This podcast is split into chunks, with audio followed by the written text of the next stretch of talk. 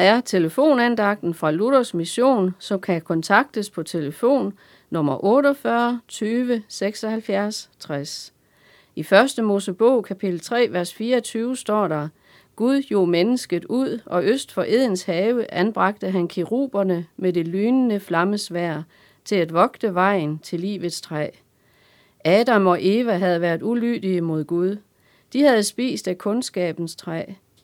Gud frygtede, at de nu også ville spise af livets træ. Det ville betyde, at de så kom til at leve evigt i deres ulydighed mod Gud.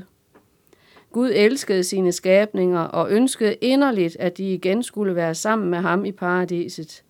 Derfor satte han vagt, så ingen kunne komme ind i haven igen og spise af livets træ. Dog sagde Gud til dem, at der engang skulle komme en i deres slægt, som skulle knuse slangen, det vil sige gøre det af med djævlen og alt det onde. Du og jeg lever i dag uden for paradiset, fordi Adam og Eva lod sig friste af djævlen til at tvivle på Guds ord. Og her, uden for haven, er der så meget ufred, ulykke, sygdom og død. Vi føler angst, smerte og sorg. Men Gud har åbnet vejen ind til paradis igen, da Jesus døde på Golgata og bar straffen for din og min synd.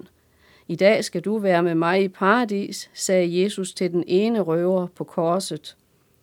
Den nye vej ind i paradis blev indviet af en røver, og den er stadig åben ved tro på Jesus Kristus.